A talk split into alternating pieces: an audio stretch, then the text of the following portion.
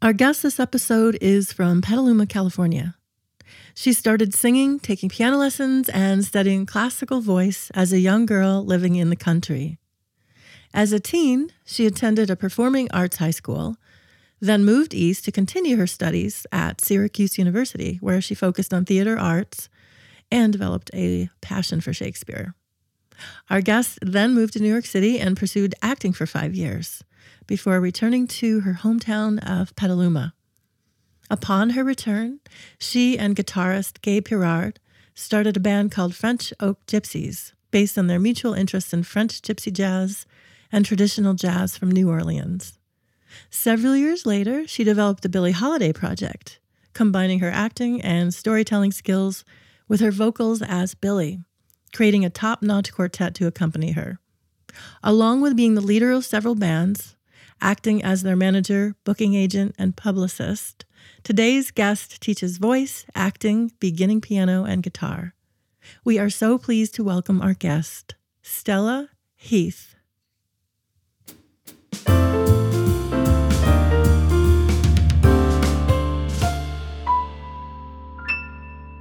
Welcome to Meaningful Musical Conversations, where words are music, hearts are melodies, and harmonies are vision. I'm Jill Meunier. And I'm Daniel Townsend. How's it going, everyone? Thanks for tuning in as always. We appreciate you being here on this lovely day. To my right, we have Stella Heath who's joining us today. How are you doing? I'm good. Thanks Fantastic. for having me. Absolutely. We appreciate you being here. yeah. yeah. So, hey there, Stella. Hi. It's good to see you. Good to see you too. So, um, just for our listeners, um, just kind of wanted to start out and say a couple of things about um, actually how we met. Mm-hmm. We met uh, at Bennett Friedman's jazz improv class a few years ago, I think. Was it, was it the rep class? I thought it was. Was it the rep class? I think it was the rep class. Oh, jazz repertoire. Okay. Mm-hmm. Thank you for that. and yeah, so. Um, Did you guys have improv together as well? I don't, I don't think so. No. I, I, don't think. I think you'd already done all the improv. Yeah. But I remember I asked you to play piano for me on one of the the rep songs. Oh, right. I think it was Autumn Leaves, right? Yeah, I remember yeah. that. Mm-hmm. Oh my gosh, yeah. I think it was your first performance in the was. class. Yeah, it was. right, I remember. and I'm very shy, so I hadn't really talked to anybody, and you were very welcoming. Oh, that's nice to hear. Yeah. That's true, Jill. Like, if you're walking in a room, you'd be the one to be the welcoming person. Oh, that's really sweet. Definitely. Thank you, Daniel. Well, you know, I, I really, uh, I think I, w- I used to be so shy growing up, you know, as a kid, that, you know, and I really didn't talk. And it was only until I got much older and was kind of forced to talk in order to make a living. you know, that I actually learned to be more comfortable. And so right. I know how nice it would have been for me to have been welcomed. Sure. But, but I appreciate you guys saying that. Thank you. I think we might have even had improv together yeah, one semester. Have, and I remember thinking, improv, oh my gosh, yeah. a vocalist that takes some guts I in know. this class. It took it took a little push actually yeah. to get oh into that gosh. class. Well, yeah. Do you want to say something? yeah, because I sure, remember. sure, yeah, sure, yeah. Um, well, so I'd wanted to to develop my improv skills as a vocalist and learn to scat and all of that. And so I emailed Bennett Friedman, the instructor, and and said, you know, this is these are the things I want to learn. And he said, "Oh, I'm sorry, we don't take vocalists." And I was, it got me pretty mad. yeah, yeah. and uh, and so I I wrote him back this thing, just kind of saying like, "How dare you deny me this knowledge that I want to to have?" You know. And so we kind of went back and forth with the emails, and he, he said, "Well, if you know a little bit of piano, then you can come and take the class." And and and I remember sitting in on a couple classes before actually deciding to take the class, and like having this kind of like awkward moment with him where we both were a little wary after this email exchange. But then sure. I grew to love Bennett Friedman, yeah. you know. Um, but then eventually he let me take it, and he heard me, you know, kind of ha- that I had an ear uh, to to be able to navigate the the changes right. yes. and things like that. And yeah. so he he let me do it. Wonderful! Yeah. Wow. Yeah. So I I think maybe you've opened the door for other vocalists. I hope so. Pioneered that whole I hope thing. so. Yeah. Yeah. because I actually have been in the class since then. Oh yeah. Because Cool. I would audit yeah. it, even though I've taken it too many times, you know, to get credit. But Yeah. not that I care about the credit anyway. But um, anyway, yeah, there are now some other vocalists. That's wonderful. So I'm thank so you, glad. Stella. Yeah, sure. That's fantastic. Yeah. Uh, singers are musicians too. We are. I know. It's it happens so much in like booking or you know communications where people say the musicians and then there's the singer. You know, I don't know why there's that. That's so interesting. That like separation that that vocalists aren't necessarily thought of as musicians. Mm-hmm. Right. Let's just mention just a couple of the things that you have going on. The, the Billie Holiday Project. Yeah. Which is so exciting. Um, just say a little bit about about that and how you got started, and, and actually, um, yeah, how you got interested in Billie and your interest in what particular genre of, of music. Yeah, um, I've always loved jazz. Uh, I've like lo- love it just deep down in me, and I love the 30s, 40s era of swing music. Uh, I loved dancing it when I was in New York, and and so when I came to kind of choose a vocalist that I wanted to feature, Billie was really the obvious one to me, um, and I love her story, and I think also the song "Strange Fruit" was really important for me to to present. Uh, I just think it's still very, very relevant and should be heard. So um, that kind of compiled, I, I decided to do this this project based around Billie and her life and her music. And so I spent about a year researching it and getting like the marketing materials, the band together, rehearsed everything, and uh, we released it at, in February of this year, of 2019 and uh, and it's been great. You know, we've we've had like one averaging like one to two shows a month, and uh, just going around the Bay Area to to listening uh, stages uh, or listening houses. And, and playing the show, and it's been really well received. So it's mm. it's great. How wonderful. Fantastic. Yeah. Um, ha- do you have a, a favorite experience that you've had so far performing the Billie Project? A Uh, um, particular venue? Yeah, I think I think the, our last one at the Mystic was really mm-hmm. Was really great. It was nice because it's my hometown. It's also our piano Neil pianist Neil's hometown, and so we had a lot of people that were just very very enthusiastic in the crowd. And it's when you get that energy from the crowd, it's it's so nice to to feel it. And after every song, you know, just like a kind of roar of of appreciation is is such a nice thing to feel as a performer. Yeah. you know, and I feel like it really helps us bring the energy back and give back to them. So it was a great, it was a really fun show. Neat. Yeah. Fantastic.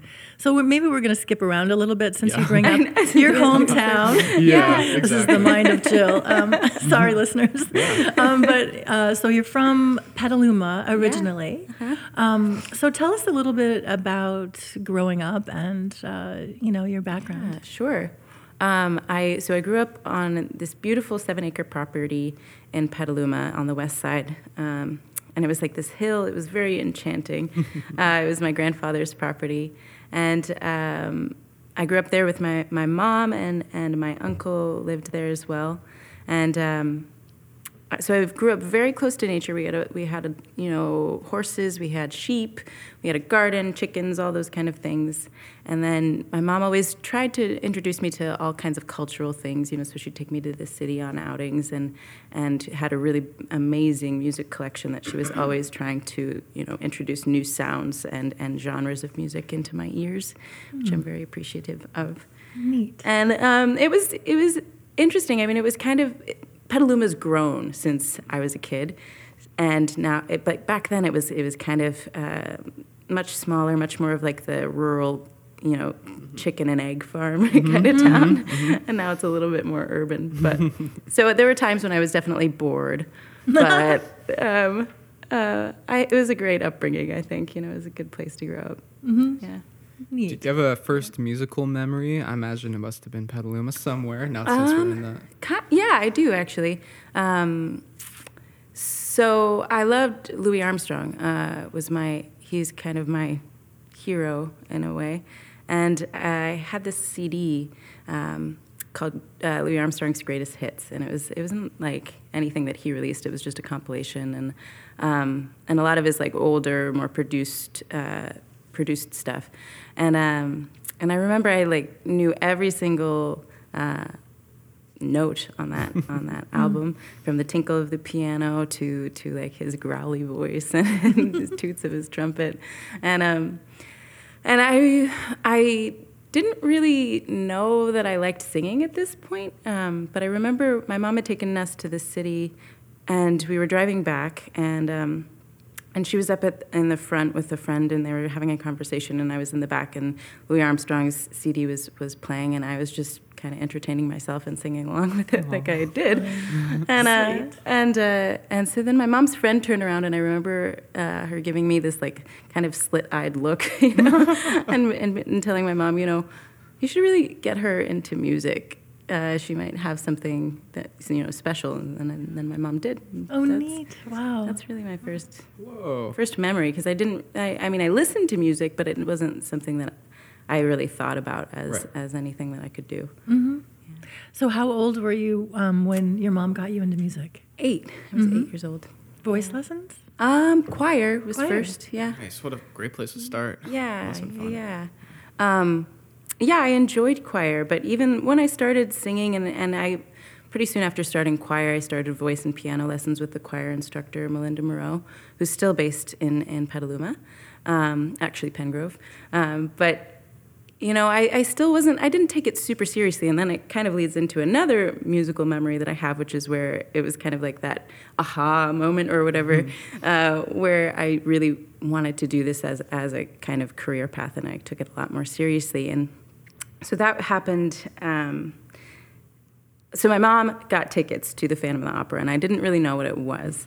And I was like, "Oh, I don't want to go see this opera. It's going to be like really boring, and I'm just going to sit there for three hours and, and you know not understand a word of what they were saying." And and and so she she kind of persuaded me to go, and she took me to the there, and we we were in like the nosebleed seats, literally like backs against the back of the theater, you know, next to the sound booth.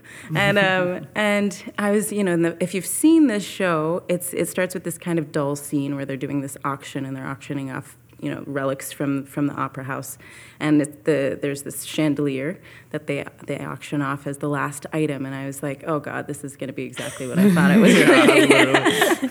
and uh, and so. But then there's this huge explosion, and the chandelier like lifts into the center of the audience, and it was like at that moment that I was like, oh my goodness. And then they started like singing, and it was like such a compelling story uh, that I I was like, I remember at intermission being like, what what do you call those people on the stage? Like what what is their job? And, and, uh, and my and my mom, I think stage actors, and I was like, I want to be a stage actor. Whoa! yeah, and how old were you then? Um, I don't maybe like ten or twelve or something like that. Yeah. And I know that you've told me that you then um, began studying classical singing. Uh, yeah, I, I think I had been studying classical pre- um, singing. I, yeah, and I did a lot of you know art songs and, and arias and, and things like that. And I think you know because a lot of them are in other languages, I, I really developed my love for languages, which just carries forward into the music that I do now as well. Um, but yeah, I started doing classical voice and classical piano, uh, studying, and um, actually, my very first instrument was trumpet in school, Nice. I didn't know elementary that. school. Yeah. I got as far as hot cross buns, and then I Hot that cross was it. buns. I, Cute. Wow. yeah. Totally could have been a Louis Armstrong then. I know. Well, I think you know, boy, that L- Louis Armstrong uh, must live in you a little bit because I've seen you actually scat trumpet sounds. And yeah, it's one of my favorite. I mean, I love all different kinds of vocal sounds, but the trumpet is a really fond one of mine, and it does feel like bringing Louis or my love of Louis Yes. forward. yeah. nice. Yeah. So you studied classical singing up until you were how old? Oh, through college, actually, I was taking classical lessons. Um, Actually, let's backtrack because I know that you went to school. Um, you went to a performing arts school, didn't you? I in high did, school? yeah, yeah. So I grew up in Petaluma until I was 16, and then I applied and was accepted to a, an arts high school called Interlochen Arts Academy, and so I went there for t- the last two years of my high school um, as a theater major, and then from there I auditioned for colleges, and I wasn't actually sure that I wanted to go to college, but then got a good scholarship to Syracuse University and went went there. yeah. Right, which is my hometown. I know. And when Stella and I met, we discovered this early on, which is, Yeah. is quite fun. Yeah. Um, yeah. So, so, and ha- tell us about your time at Syracuse University. Ah, Syracuse was was a good time. Um, I started there as a as a musical theater major, and about a year and a half in, I kind of had like a crisis. I didn't because I didn't love enough musicals to like really be a musical theater major, and uh, just the kind of music, the kind of the kind of song structure, it wasn't what really spoke to me, and and so I was like, oh, I don't know. I was really I was getting into kind of sociology and and um, like social geography, and so I thought I would switch my major to that. But then one of my acting teachers and a classical acting teacher kind of convinced me to to switch my act, act, my major to acting, uh, straight acting, and kind of focus on Shakespeare. And I'm mm-hmm. really glad that he did that. And and he said go to London too, and I did, and it did really kind of you know reignite this this passion for acting. And uh, and my love of Shakespeare, who's next to Louis, is probably my, my second favorite historical guy. so, okay. Yeah. Wow. And so yeah. you spent a semester in London, or I did. Yeah. Mm-hmm. Yeah. Yeah. And how was that? It was lovely. I, I miss it. Um, I was very independent minded, so I would go there. I went there, and all my friends were kind of decided to live in, in a dorm and, and live together. And I was like, no, I, I want to get the authentic experience. And so I decided to find my own apartment and live with Londoners. They actually were Australian, but you know. uh, and so it was it was a big step like because i had to find that apartment from the states and yeah. and just kind of have go in blindly you know mm. to to meet these people and it didn't really work out with them um, they were they were really heavy smokers and it was just mm. I, and they smoked in the house and they they liked to party a lot and so i i just didn't it didn't work out and i met a, a guy while i was there so i I moved in with him for the second half of, of being in London, and, and it was really nice. And I traveled a lot while I was there. Went to Morocco and France and Croatia, and mm. it was a really wonderful experience. Neat. Yeah. Yeah. Have you been back since? Uh, I've been back to France since, but not back okay. to London. Yeah. What a cool experience that yeah, must have been. Was, was, the music scene there pretty poppin'? Did you experience um, that much? I went to time? a couple jazz clubs, but actually, there was there were great street performers. But I was doing I was really steeped in Shakespeare right gotcha. then, so I, I, wasn't I wasn't looking for the music as much. Yeah, absolutely, yeah. got it. Yeah. So you're mostly doing music now, but I know that you love acting too. Yeah. Um, so and that kind of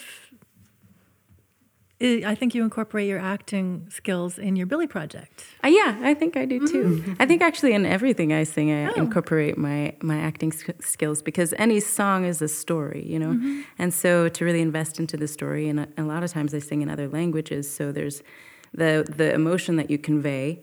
Uh, through the song is, is really what tells the story if somebody doesn't know that language mm-hmm. necessarily. Mm-hmm. Um, but yes, I do. I really do feel like I use my acting skills. Sometimes I, I wonder if I should have gone to school for music, um, but I really I don't regret the time I spent in the acting world. Mm. Um, yeah. mm-hmm. And you sing in Portuguese mm-hmm. and in French yes. and in Spanish. Spanish, uh, yeah, we have some Romani tunes with uh, with Banjango, and um, also, I've done Catalan, a little bit of Russian as well. So, yeah. Mm. yeah. So, Banjango, for our listeners, um, it's Banjango Collectif, and it was, uh, it used to be called French Oak Gypsy Band. Yes. And so you just recently changed the name. Yes. So if you're looking for Stella and French Oak Gypsy, um, you can Google Banjango or look on the notes page where we'll have a link. yeah. yeah, we'll have that down there. Yeah. Yeah. yeah, and it's interesting. We had two other um, podcastees on that have also been playing with you. I Stella, know, right? yeah, so yeah. That's pretty cool. We've it got. Cool. We're almost going to get the whole band at some point, right? Yeah, yeah perhaps we will. At once. That'd yeah. be great. Yeah. I hope You're right. We've had Michael right. Fortunato, with, yeah, sax player, and um, who's was on, and Neil Angelo and, Fontano, and Skylar, yeah, yeah. and Skylar too. That's right. Wow. Yeah. we're doing pretty well. Yeah, we're doing good. um, I wanted to ask you uh-huh.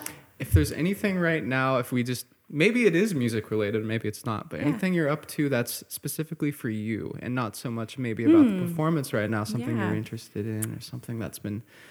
Yeah, actually, right now, I, it was, it's only been since like the end of last year that I've been doing music full time.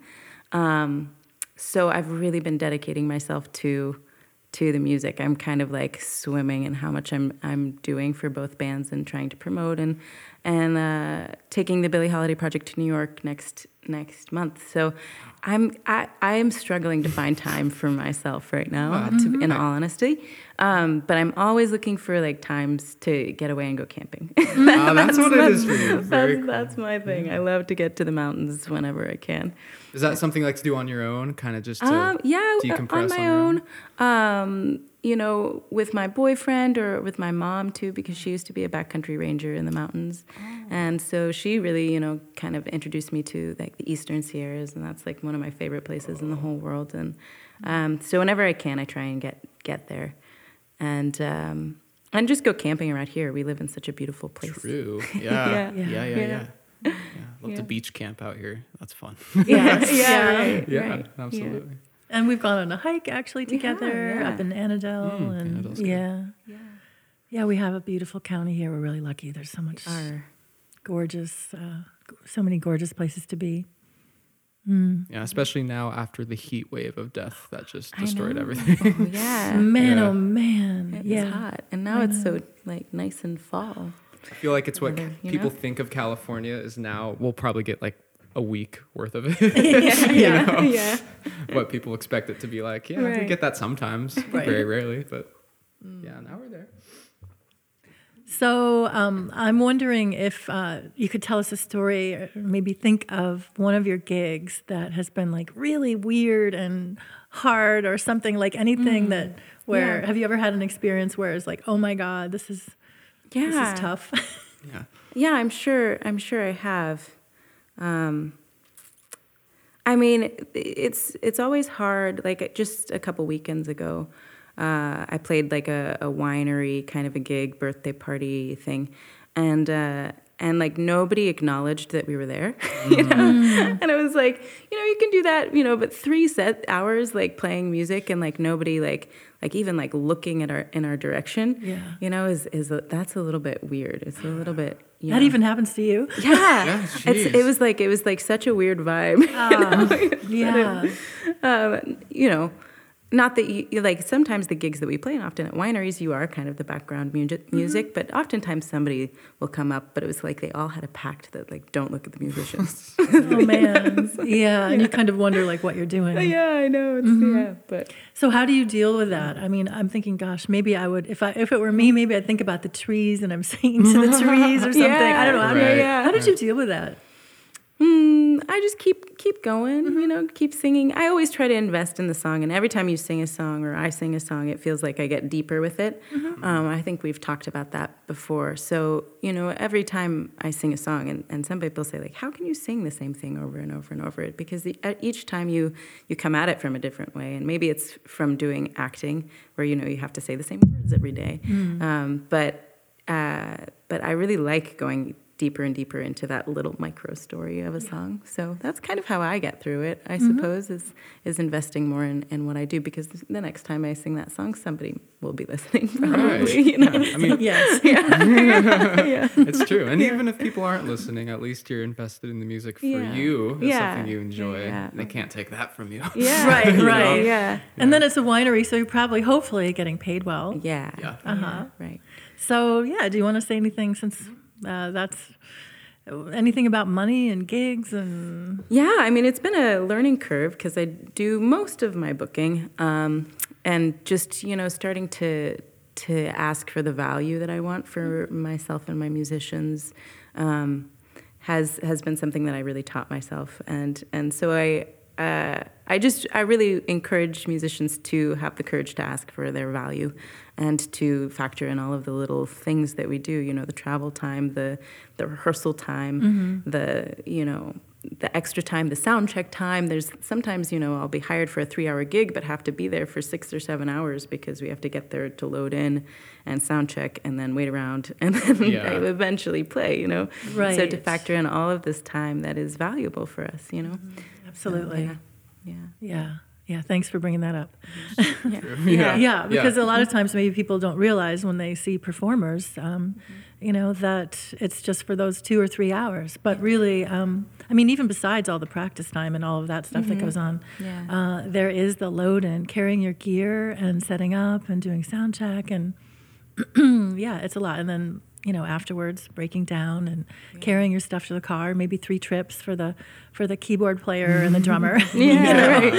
Yeah, yeah, yeah. Um, yeah, so it, it, it's a lot, and we're, so we're not just getting paid for that hour or two hours or three hours. right. yeah. So yeah, Yeah. Plus, I've, I've I've also found the same sort of thing. You want? I'm I'm learning the same exact thing. Mm-hmm. Yeah, I mean, I've yeah. taken a lot of stuff that was I shouldn't have. Right, is- right, you know, right. and my bandmates are also learning that with me as well. But I think that if you want to set your prices in a way that people like respect that, and also they want you there in the first place. Like you want people that are actually wanting you there. So Yeah. Mm-hmm. you know, Yeah, yeah. if the prices are set what you think is right, then you're gonna get the right people Yeah, generally that yeah, are offering. Yeah. You know? So that's mm-hmm. kind of nice, at least, is that you're weeding out some of the people that don't maybe consider what it is that you're doing or consider the time or value that you have. You mm-hmm. know? Yeah. yeah. So Right. that is kind of a nice little ceiling to put there. It in a is. way. I, yeah, I agree. And you know, c- come to think of it, another thing that maybe um, listeners or the audience might not realize is that when you have, you know, maybe four people in a band,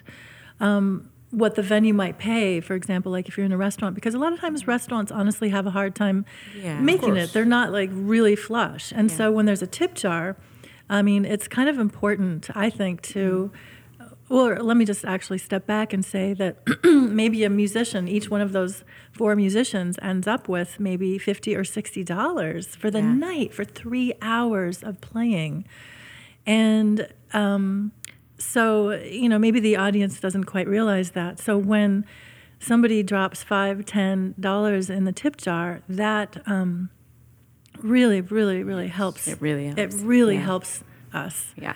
and um, yeah, because you know we got to eat and have shelter and I know. I and know. have a life. It's it is fun to play music. It's really fun to do that. But just because something is fun doesn't mean that we shouldn't be paid well for it because it also requires tremendous amount of skill and Yeah, practice exactly. and time Years and commitment. study. Mhm. You know, Yes. and then you know you're not going to make like this all this money out of doing it if you do it for a living. Yes. Even if you're teaching. I mean, Right. I know a lot of people who do that for, you know, that's their whole life, like you're doing right now. Yeah, yeah, yeah. And We're just trying to stay above water right now. you know? Exactly. Yeah, right. That's that's worth Right. it to us. If we Yeah. can do what we love and stay above water, right? I think most people would agree that's what it's about. Mm-hmm. But Yeah. in order to do that, you got to yeah. take the right stuff. and we like to float on our backs a few times too. Not Yeah, totally, But yeah. you know, like hey, float on your back in the lake and like stare up and have like a little vacation Yeah. occasionally, which is kind of, you know. Yeah, yeah, So, yeah, um, absolutely.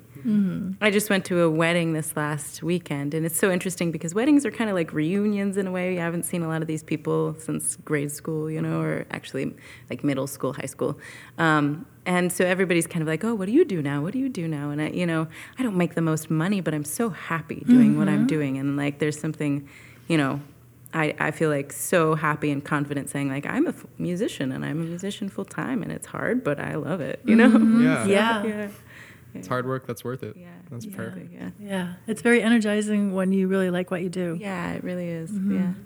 I've, I know I have college professors that say pretty much every time we see them, like, aren't we so fortunate that we're doing this? Yeah. Like, even if it's not making tons of cash on hand or anything like that, that's not what it's about. Like, Right. we're just so fortunate we do something we yeah, care so much about. Yeah, Mm-hmm. exactly. And not everyone can say that, and we should be really grateful for that. And we're able to actually kind of give from that as well yes. to others. Yes. Absolutely, yeah. Yeah, exactly. Stella, what are you Mm-hmm. listening to these days? Um, I'm listening to a lot of Billie Holiday still. um, I'm constantly trying to add in new songs with the Billie Project. So um, lately, I have been listening to a lot of Billie Holiday. I, I've listened to French music always since I was uh, very young. Um, I started off with Edith Piaf when I was probably around eight or ten or something like that, and and then I around that time was introduced to the movie Amelie, and I kind of just fell. And I was taking French in school, and so I just fell in love with the culture and the language and everything like that. So since then I've always like searched for French pop and like eclectic French music. So cool. that's always in my in my playlist. Um, one of my favorites right now is a woman named Mayra Andrade. She's actually she sings in French, but she's actually from um, Cape Verde and she lives in Paris.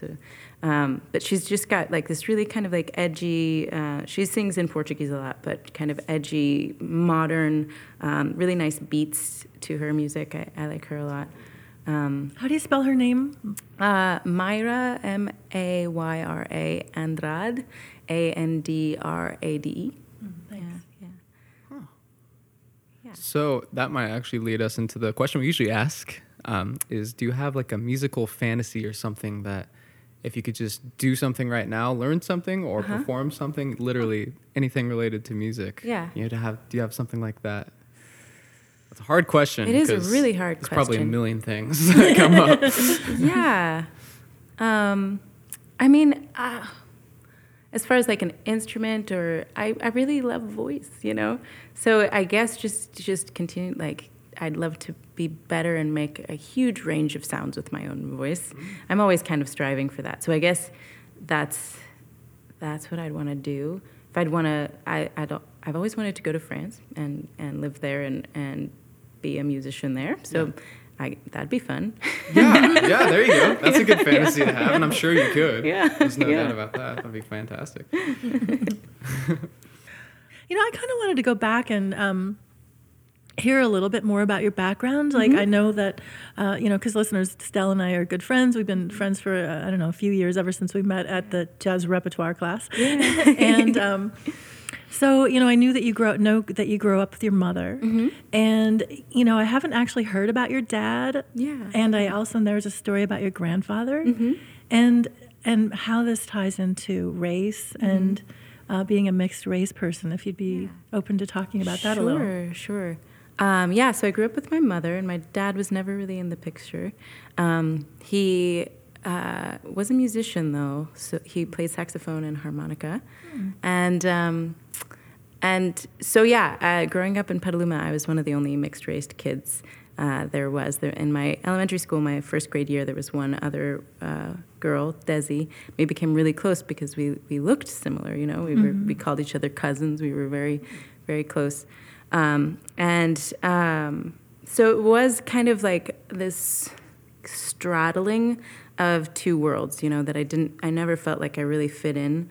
Um, you know, because I was raised kind of culturally white by my mother, and then, you know, but all my friends were white because that's what was Petaluma's demographic was, you know, and so I never like fit, really felt like I fully fit in there. And I guess it was in arts that I started to feel like a more sense of, of community and family. Mm-hmm. Um, and uh, that really started to solidify when I started doing theater, uh, which I did in, at Cinnabar in, in Petaluma and uh, and it was this wonderful feeling of you know like having this like really tight knit group of people, um, but then it was always like devastating when the show would end and the whole family would mm. would would break up. I remember as a kid it was like really hard to understand those transitions. Yeah. Um, but yeah, so so race is something that I feel very strongly about, and I and it's still so so. Uh, prevalent in our in our society is is an issue is, is something that that we have not quite uh, dealt with in, in any sort of a, a real way. A lot of times, if there's like a difference that I draw in my head between kind of covert racism and overt racism, and actually, uh, I had overt racism happen to me just a couple like weeks ago at Club Deluxe. Uh, there was like this guy that just refused to to speak to me, and I'm quite sure that it, it was. Uh, it was race related. Um, and it was just, I hadn't felt that sort of like overt mm. thing mm. in a long time. Um, and it's really, it's, it feels so, and I remember f- experiencing this as a kid and throughout my, my um, life, really, um, is that this feels like such, so powerless. You feel so, so powerless that nothing about who you are as a being, as a spirit matters. There's this hatred mm. toward you, mm-hmm. and you can't really uh, do anything about it, you know. Wow. It's kind of futile in some ways, but I try in my in my ways and singing music and telling Billie's story and in these in these ways to kind of bring it to people's attention. Yes. Mm, Yeah. Well, thank you for for doing that. Yeah. Um, I want to talk about the Billie Project more and Strange Fruit in um, in a moment, but um, I'm the story that you told me once about your grandfather and being an infant. Oh yeah, um, yeah. I, I'm trying to remember. So my grandfather um, was, I mean, he was very uh, conservative, shall we say, and um, and I think when I was born, for both my grandmother and my grandfather, it was kind of a shock um, that I was mixed race, and um, and so I always, um, you know, I loved my grandfather, and and he.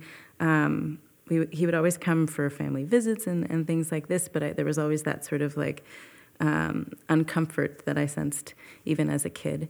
And and really what started to bond us was music. And he he studied classical piano and he loved opera. And so then when I started to um, sing opera and to to play a lot of the same pieces that he loved, we really started to bond.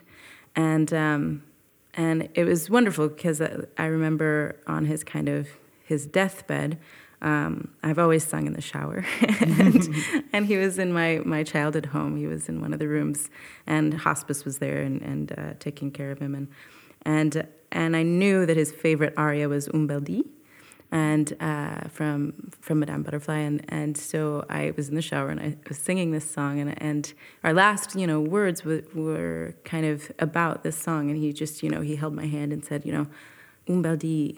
I, I love that song so much. And then it you know kind of transitioned into this like huge expression of, of love that we had for each other. And um, and it felt like this big triumph to kind of like change this very conservative and um, yeah this yeah. conservative man to somebody who really embraced his granddaughter as a mixed person you know? Wow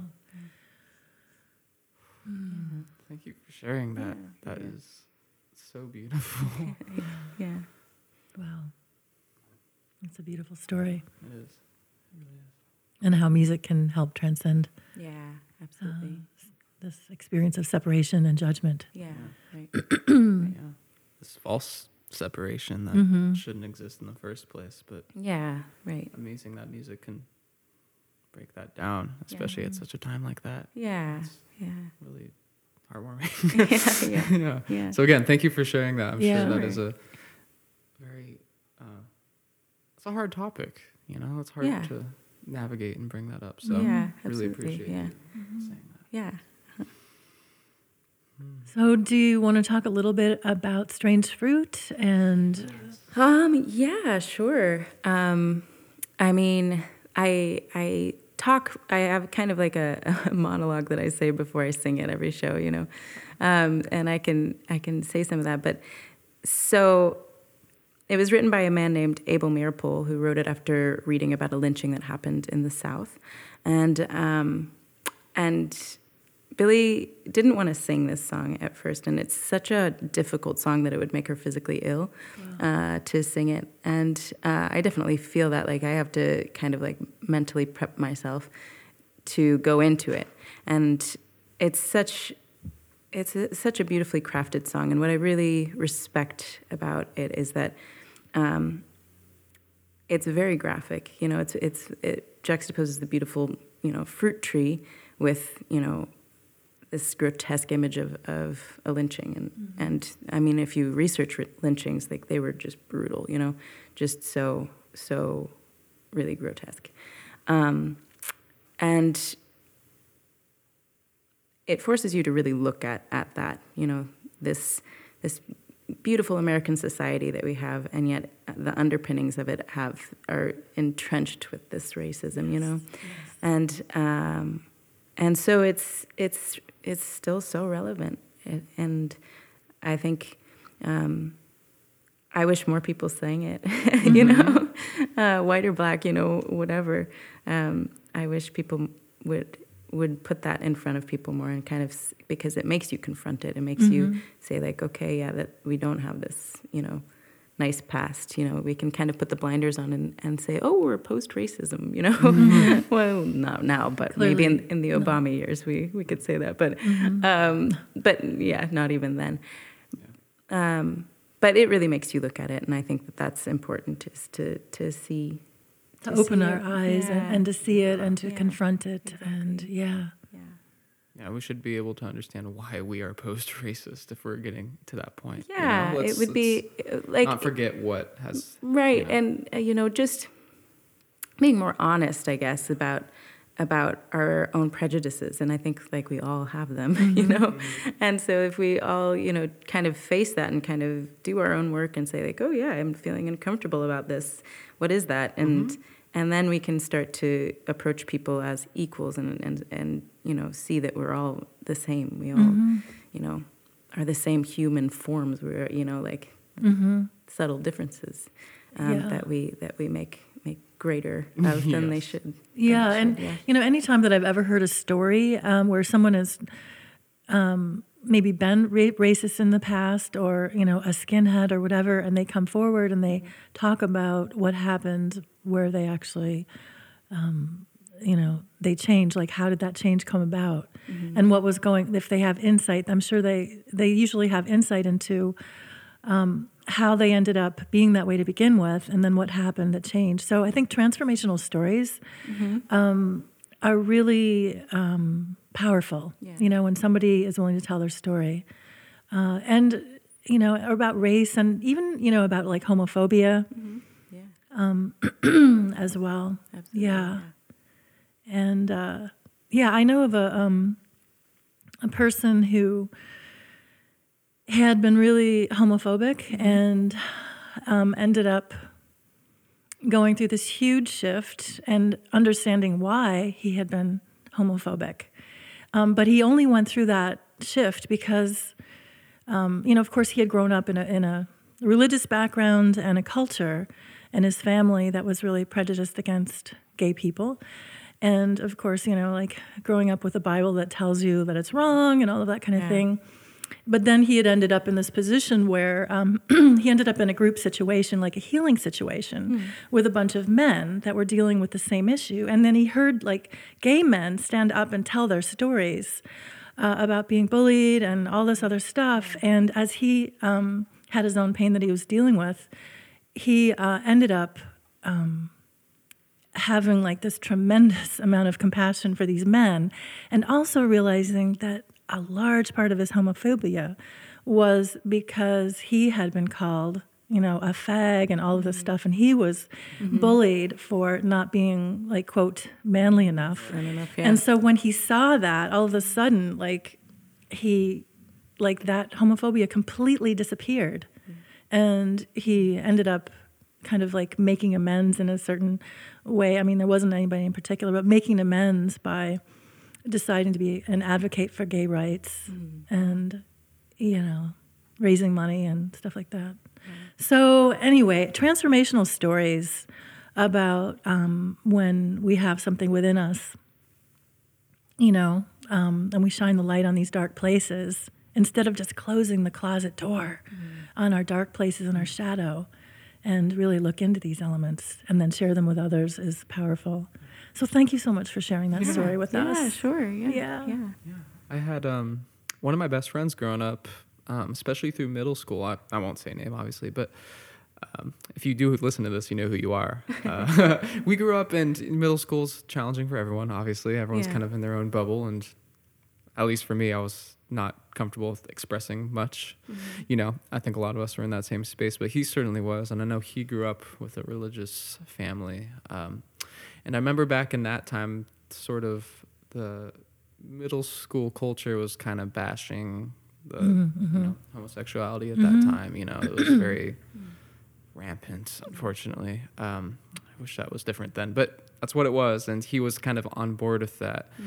And then I don't know what changed for him because we kind of, you know, separated once high school started. Um, but sometime in that time, he came out um, as actually being homosexual, and mm. now he's so expressive in himself, and it's very cool to see like mm. he's being himself, and it feels right now Yeah. to see that, and he's like not mm-hmm. afraid of it. Right. And it's mm. just really cool to see that change. I'd love to like talk to him and just see what let him kind of work through that Yeah. to see that now. But it's it's incredible to see such a difference. Mm. You know, That's that beautiful. Wow. So Amazing. good on you, my man. Yeah. you know, yeah. Thanks You're for incredible. sharing that, Daniel. Yeah. So Stella, I, I know you've had recently a bunch of actually uh, CD release parties. Yeah. How are those going? Are you? They're, they've been all really great. Um, yeah, so we had I. This is our second CD.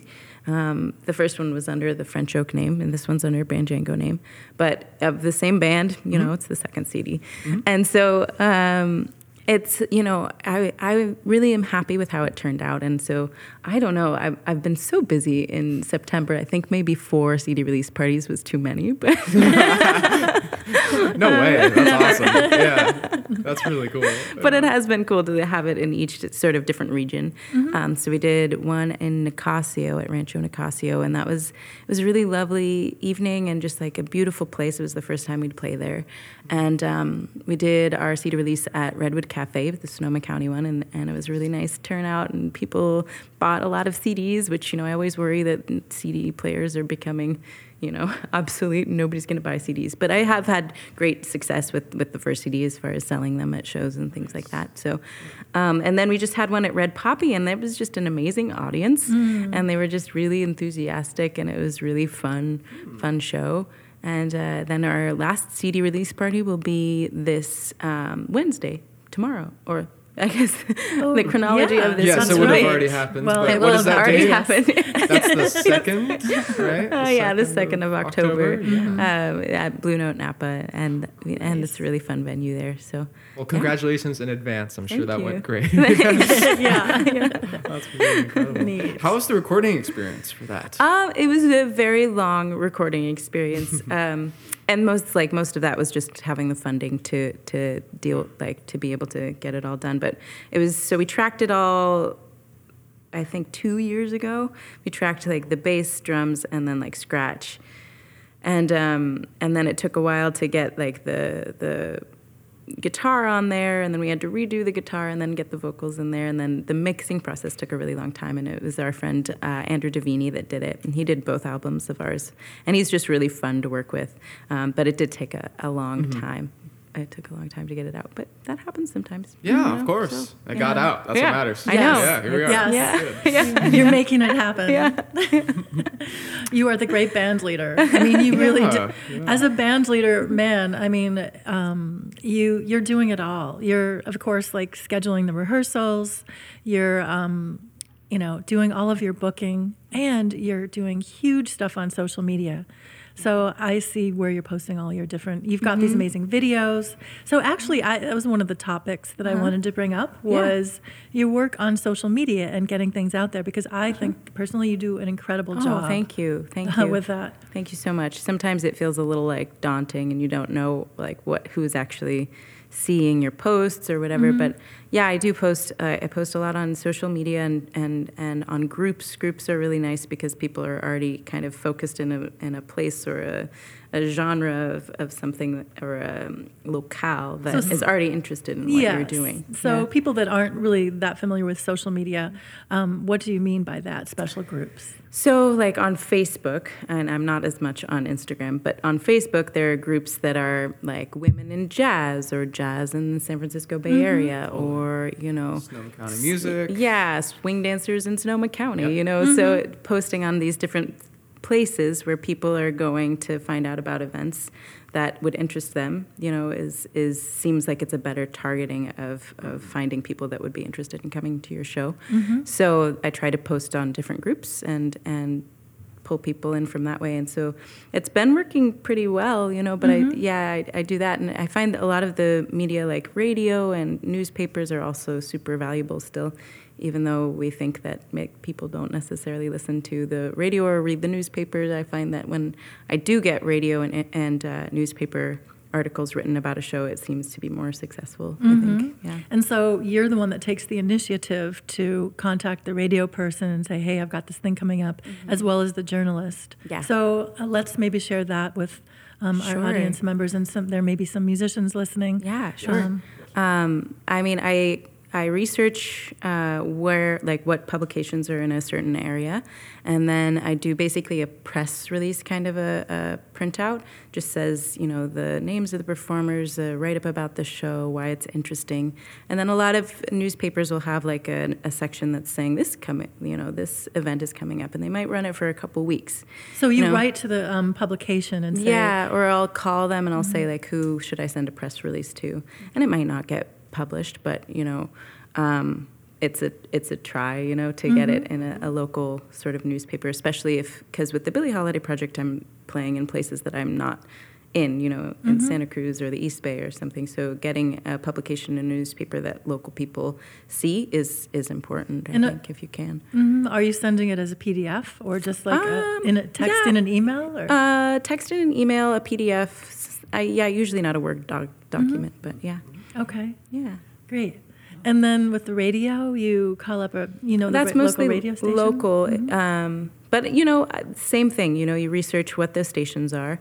Um, I I just did a radio interview with a woman um, that's based in San Francisco and she writes for the the black newspaper in San Francisco as well. And and she was just really interested in the Billie Holiday project, and that was nice. Like a lot of times, mm. I'll reach out to these people, especially in radio, and they just won't get back to me, you know. Yeah. Mm-hmm. and so you know, it's uh, it's nice to get somebody that's like, oh yeah, that sounds interesting. I'll, mm-hmm. I'll feature that and come on my radio show and things like that, you know. So.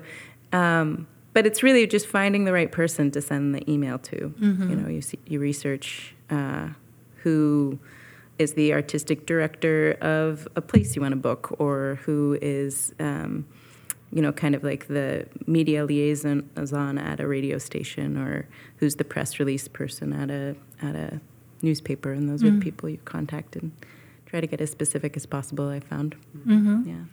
And then I'm also hearing that you're very persistent and that you, you persevere. You really mm-hmm. persevere. And so I want to hear about that. And also, you know, when how you deal with um, you keep moving forward is what I see, even mm-hmm. when you don't get a response.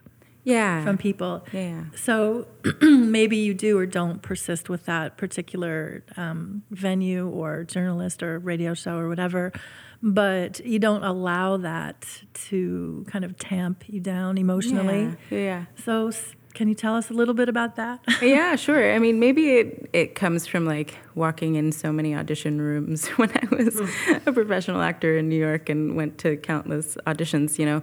So re- rejection is something that I've gotten really used to. Um, to getting it, or just no response, because a lot of times if you're sending a booking email or something, you don't get a response back. Um, and oftentimes if i don't get a response back and it's someplace that i really want to book or i think it's a really good fit for whatever i do i'll keep emailing you know just mm-hmm. to say mm-hmm. like hey i don't know if you got my email but you know and oftentimes like uh, after maybe two or three times of, of doing that i'll get a response and if it's yes or no it's nice to get a response mm-hmm. you know yeah so yeah, I, I much preferred to have somebody say like, "Oh no, we're, we uh, don't feel like it's a good fit right now," or something like that, than to not get a response. Yeah, you know, mm-hmm. yeah, yeah, yeah. It never feels good to be ignored. Yeah, yeah right. yeah. it's not good.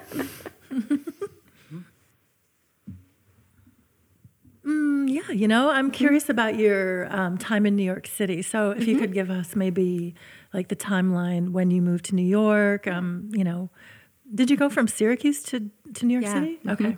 Yeah. Uh, so I was at Syracuse from 2005 to 2009. And then in 2009, I moved to New York City. And I was really lucky coming out of uh, college that I we do these showcases at the end of an acting school, and and so agents and all of these you know kind of New York people come and, and see you do a couple scenes and sing, and so I was in a showcase and I, and I got an agent out of it. And I didn't realize moving into New York as an actor, like how important an agent was. Um, because a lot of my friends didn't get agents and they were just you know going to these open calls and you know having to wake up at you know 5 a.m to get to the to wait in a line and maybe be seen. Mm. You know, so th- it was a huge gift to have an agent right when I moved there, and um, it was probably uh, like six months after I I moved to New York that I got my first show, which was a musical, and it was the Fantasticks. And oftentimes I would get I would audition in New York City, and then I'd do the play regionally. So that one was in St. Louis, and that one gave me my equity card, which was also a big gift because it meant that I would get seen for a different level of theater, basically. And I was in the union, so it was I had certain rules that had to be followed as far as like how much I could work and how much I would be paid and all of these things. So mm-hmm. it was mm-hmm. really, I feel like I was very fortunate. Um, but it was it's a hard life, you know. it's a hard life to go to auditions and to be constantly, you know, prepping this one thing and kind of investing so much emotional energy into like, oh, if I get this part, it would be really cool, and oh, I'd get to go here, you know, and then have it not happen. And mm-hmm. you know, again, you don't get a response usually when when you do it. Um, but I was very fortunate, and I did did get to play in a lot of things, and I did a lot of Shakespeare. That kind of became my niche, and um, played roles that I had wanted to play for Such a long time. Juliet, I've got to play Ooh. Juliet, and I mean, some people might not know a lot of the, the Shakespeare, mm-hmm. um, but so like Cymbeline is a really lesser known Shakespeare play, and there's a wonderful female character named Imogen, and I actually played her in at Marin Shakespeare here, and um, and so, and the the one that I did in St. Louis was the Fantasticks, and and Louisa was a wonderful character to play, and I met some awesome, you know, people along the way. Mm. Um, my uh, yeah. Yeah. yeah. I'm not to name any names. Okay. yeah.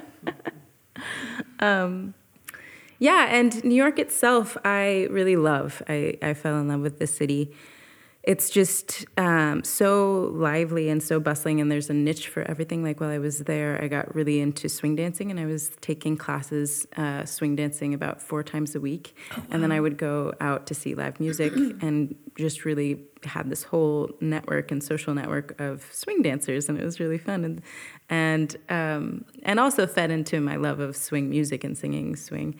Um, it's just such a joyful music and mm. joyful dance that I I I gravitated toward it. I just I love it, and I still I still try to go with swing dancing though now I'm pretty rusty. Mm-hmm. Um, I'm so I'm booking. I'm, well, I'm going back to New York in a in a month or so, and and so it's nice because I've I've put feelers out to p- musicians that I know there, and so I'll sing at a lot of these places that I would go swing dancing at and so coming back and having this kind of full circle nice. thing is really fun to, totally. to feel. Yeah. Neat. Yeah. Oh wow. Yeah. And I can just imagine you. I'm just like visualizing you swing dancing and and you know your hair swinging around. Yeah. And yeah. how joyful you yeah. you know you are. Yeah. I mean that's the thing. Like you watch swing dancers and there's like a grin on people's faces. You know from ear to ear. It's like so such a fun dance. Totally. It really is a fun dance. Oh my gosh. I could watch that forever too. Yeah. Oh, it's amazing. Yeah. Mm. I've always thought like I would love doing that, except um, I've always been concerned. I am such a sweater. Like oh, I mean, yeah, literally, yeah. my like my face just drips. I get hot very quickly, uh-huh. and I would think like, who in the world would want to touch me and dance with me, and the sweat would be like, refreshing. well, thank you, Daniel.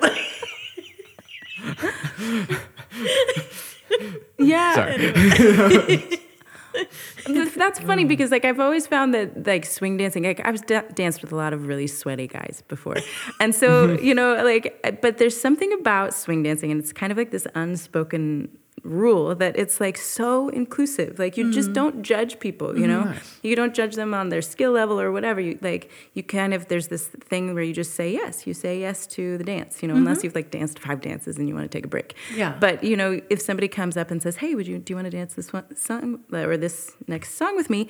You know, you say yes and then whatever happens happens, you yeah. know?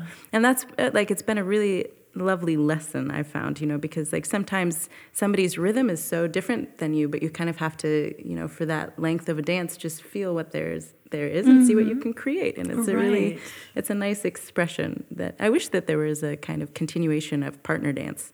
I feel like our our society has kind of lost that that mm-hmm. partner dancing mm-hmm. thing that used to to happen. But yeah, yeah. Hmm. I know there's stuff going on here like line dancing and oh, yeah. Yeah, yeah. and there is some swing dancing going on. In fact, um, John's my husband, uh, his um, assistant, dental assistant, DJs swing dancing. Oh, She's nice. really into swing dancing. Cool. And so I can actually get you some info on that if you'd be into it. I heard a really good swing dancer just moved to Sebastopol or somewhere around here, Sonoma County, somewhere, um, and is starting to teach around here too. So, Oh, so that's nice to Yeah. to hear. But like, what I mean is that I wish that a partner dance had evolved along with the music. You know what I mean? I get it. Okay. Yeah. totally. So so like that goes with swing and it, and you know salsa goes with salsa, but like Mm-hmm. with the music that I mean our our pop music of today, but and I guess there is like what is it contact contact improv. Mm-hmm. and like and yeah, I guess there is some That's kind really of different, though, dance than- Mm-hmm. expression, but yeah, um, but I kind of wish that uh, some kind of a partner dance had had continued to evolve. Mm. you know? Right. Well, we did have uh, what do you call it? Um, disco, Disco, yeah, which I was never into. Yeah, but, right, but but it was a you know, continuation, yeah, But it was a right, continuation, yeah. But certainly not with rock and roll. It's you know, right. Yeah. or metal. Nope. the mosh pit, maybe, but No, you're on your own. It's Yeah. about survival. It's less about partners. oh my god. so I never liked it. Mm-hmm. Not that part of it Yeah. personally. But So I'm thinking about relationships with other artists, Mm-hmm. and um, have you ever felt this is one thing that maybe some you know artists kind of like. Um, well, actually, everybody may feel from time to time. Have you ever like uh, experienced any kind of competition or feeling competitive with another person, or envious, or Um, I I really try to shy away from competition. I've always been like like I hated you know competitive sports growing up kind of thing. So whenever I feel competition, I usually kind of like go the other direction, um, or just kind of try and disengage. Um, but yeah, I'm uh, sure that it definitely comes up. I think in the in the music world, in the artistic world. Um, as far as like relationships, I I think about like my band relationships, and it can be really, it can be wonderful, and it can also be a challenge to kind of juggle the different personalities and different moods and different um, things that come up. Um, and sometimes, sometimes there is like some weird things that are mm, kind of like feel like jealousy or competition, even within a band, you know. Um, so yeah but it, it always but a band is kind of like a family you know? You you create with them you um, do so much uh, commuting with them you know? And you know that you really start to know these people as, as really close close people though some of my musicians a lot of them are, are my really good friends and um and so you know it all kind of it works itself out uh, over time i find you know Good. yeah Thanks. Stella, are there other things that you would like? Anything that we haven't asked you about yet that you would like to? Like, okay, I have one. Let me interrupt you for a second before you speak. so, when you um, are not listening to so, um, potential songs for your new projects or whatever, Yeah. what do you like to listen to, like on your own? Mm. If you're in the car or Yeah, um, I feel like I'm often listening. I mean, really eclectic world music is that's that's what I like to to listen to, and and that's kind of what I model Banjango after too. So you know, I, I whether I'm listening for a specific song, that's kind of the genre that I I gravitate toward. Um, and then oftentimes I'm listening so much to music for uh, for my work or for new for new material, things like that, that I'll listen to podcasts. do you have any favorite podcasts? I have yours. I've listened to a lot of your podcasts. Thank and you. Uh, yes, absolutely. Um, yeah, I, I like to listen or like books on tape. Mm-hmm. Um, Yeah, I've been listening to Sapiens, and you know, I like to listen to people talking sometimes, just as like a break for, from the e- like the music in the ear. You know. Yeah. do you have any other big shows coming up? So you're going to New York Yeah. um, yeah. in a little bit. You're gonna have that last CD release that is now in the past if you're listening to this. But do you have any other shows coming up? Uh, yeah, people should know about. We're playing with the Billie Holiday Project. We're playing at Feinstein's at the Nikko on Thursday, the 10th of October, okay. and then we're playing uh, same with the Billie Holiday Project um, at Kuumbwa Jazz in Santa Cruz on the 19th of October. Um, Banjango, we have an art reception. I'm forgetting the date. It's a Tuesday. We at Redwood Cafe, okay. and then we in, I think the end of October we we're playing at Coyote Sonoma, um, as a full band. So that'll be a fun dance Sweet. show, and that's uh, that's nice. Yeah. From my calendar recall, that's it. that's pretty great. yeah, I couldn't yeah. possibly recall yeah. that. And people can probably find those dates on your website. Yeah. Right. so you website. have your own personal website, yes, right? Yeah, and I the. URL for that? Uh, StellaHeathmusic.com. Got mm-hmm. it. Yeah. It can be found on your Facebook as well, and then you have yeah, a, uh, probably not my personal Facebook, uh, but the band's band Facebook. Pages. Yeah, gotcha. Yeah, okay. Yeah. yeah, so people can find you. Yeah. So you, you have a you have a Billie Holiday Project Facebook, yeah. and you also have a Banjango, Banjango yeah. Facebook. Yeah. Um, so Stella, I know that you teach yes, as well. I do. So yeah. do you want to tell us a little bit about what you sure, teach, yeah. how you teach, where you teach? Yeah, sure. Um, I teach voice, very beginning piano, and very beginning guitar um, at uh, a place in the East Bay uh, in Lafayette called Modern Tone Studios, and I'm teaching in Healdsburg at Speed of Sound. Um, you know, one day a week, and so then just fitting in the the gigging and the band leading, scheduling, and then and then teaching is is kind of a, a challenge sometimes. But I really do love teaching, especially voice, especially teaching like teenagers and into adults, mm-hmm. where they have kind of because the voice is a really um, kind of sensitive and complicated instrument because it's in your body and it it deals with so much of your kind of personal story and psychology and emotions that it's it's nice to have somebody that can kind of navigate that. Sometimes young children, it's it's harder to to have them understand the different things that, that kind of go yeah. on in the voice, yeah. and then also just the mechanics and how to, how to navigate you know breath support and things like that is is something that is really really fun to me, and so a part of my acting training was was this uh, vo- vocal training called um, freeing the natural voice. Hmm. It was developed by a woman named Kristin Linklater, and I thought when I was doing acting in New York that I would get certified in this vocal training. And so it's something that I still use a lot as far as trying to get relaxation and freedom throughout the body in order to get the maximum amount of expression that you can through the vo- voice. And um, it's really fun to just kind of have somebody go on that journey and see the, the breakthroughs that happen mm-hmm. vocally. Uh, totally. is really lovely. And I think that teaching is something that I, I want to keep continue to do and, and get better at. So, yeah. Do you do any Skype lessons or? I have never done a Skype lesson. I do book my own, you know, students in Santa Rosa. Mm-hmm. Uh, so if people contacted me, I, w- I would book uh, at a certain place that that a friend of mine rents to me. So mm-hmm. you know, that's okay. Yeah. As a as a gigging singer, do you have any tips for keeping the voice healthy? What do you do? Oh yeah, that's a really good question. Um, so um, so it's I the the thing that really wears out my voice is talking in between yeah. in between the sets yeah. over the the bar music and and the ambient crowd noise. Yep. Um, that's when I start to just feel like oh my voice is is hurting. Um, so I'd say trying to like get to a quiet spot in the bar if you have to, you know, yeah, totally. if you have to talk to somebody and you do have to talk to people in in at gig situations, you know, and then just you know, they call it vocal hygiene, you know, staying hydrated, you know, not drinking too much alcohol, um, drinking tea if you if you need to. Like throat coat is wonderful. Um, yeah, you can like gargle with salt water if things are going on. You know, there's and you and usually if something's hurting, you know, something you should you should pay attention to it. You know, and sort of you know not singing, being on vocal rest if you need to do that is is also. Um, is also important. Um, mm-hmm.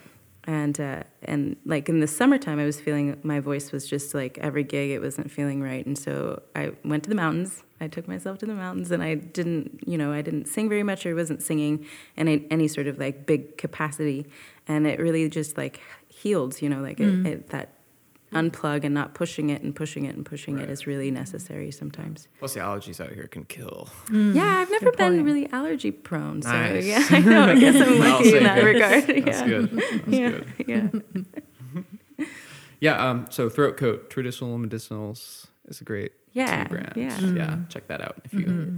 if you need some of that. And there's also throat sprays and coating stuff found everywhere, but I'm not too familiar with it. Yeah, slippery elm bark is something mm. that's helped me too. And they have like little lozenges that are the slippery elm lozenges, but I actually think like I'll go to the herbalist store and get like the the actual bark and just mm kind of chew on it and it makes this kind of like slippery taste in your mouth like mm okra or something mm-hmm. and it it really like helps to kind of lubricate the the vocal cool. cords i find it's like your own yeah. slide grease or yeah, something right. yeah. i mean hey right, right? Yeah. they're gonna use it we should have it right on well thank you yeah some good tips mm-hmm. well is there anything else before we wrap up stella um, no, I think I think you I think we got it all. Thank you nice. so much for having me. Yeah. Oh gosh, yeah. thank you so much for for coming on our show. Yeah, We're so absolutely. happy to have you. Yeah, thank you, Stella, for coming out, and of course, thank you, listeners, for still plugging away and listening to us. We mm-hmm. appreciate you every single time you come on. Yes. Um, be sure to subscribe to the podcast if you're interested to hear some more, some more stories from fantastic people that come on every week on mm-hmm. Sunday. Yeah, and we love comments. We'd love to be able to respond to each and every one of you that we hear from. And uh, yeah, so thank you so much. And oh, and if you want to, um, if you're wondering where else you can hear this podcast and your favorite place, um, Podbean is an app, and we're on Stitcher or Spotify, Apple Music, uh, even YouTube and um, and you can just type in meaningful musical conversations. It's kind of a long name, so you it know, is. watch the spelling on that. Autocorrect might get you pretty right, hard. A yeah. typo. Yes. Um, um, and then lastly, be sure to check the notes down here if mm-hmm. you guys are ever mm-hmm. curious about, you know, we usually post links to the artists and music as well. There's mm-hmm. always going to be stuff, and we're kind of figuring out uh, more of that as we go. But be sure to check down there if you want to learn more about us or the artists. Exactly. Thanks. Well, we hope you enjoy some uh, musical, meaningful musical conversations. And yes. till next time, thank you. Okay, thanks, Stella. We'll see you.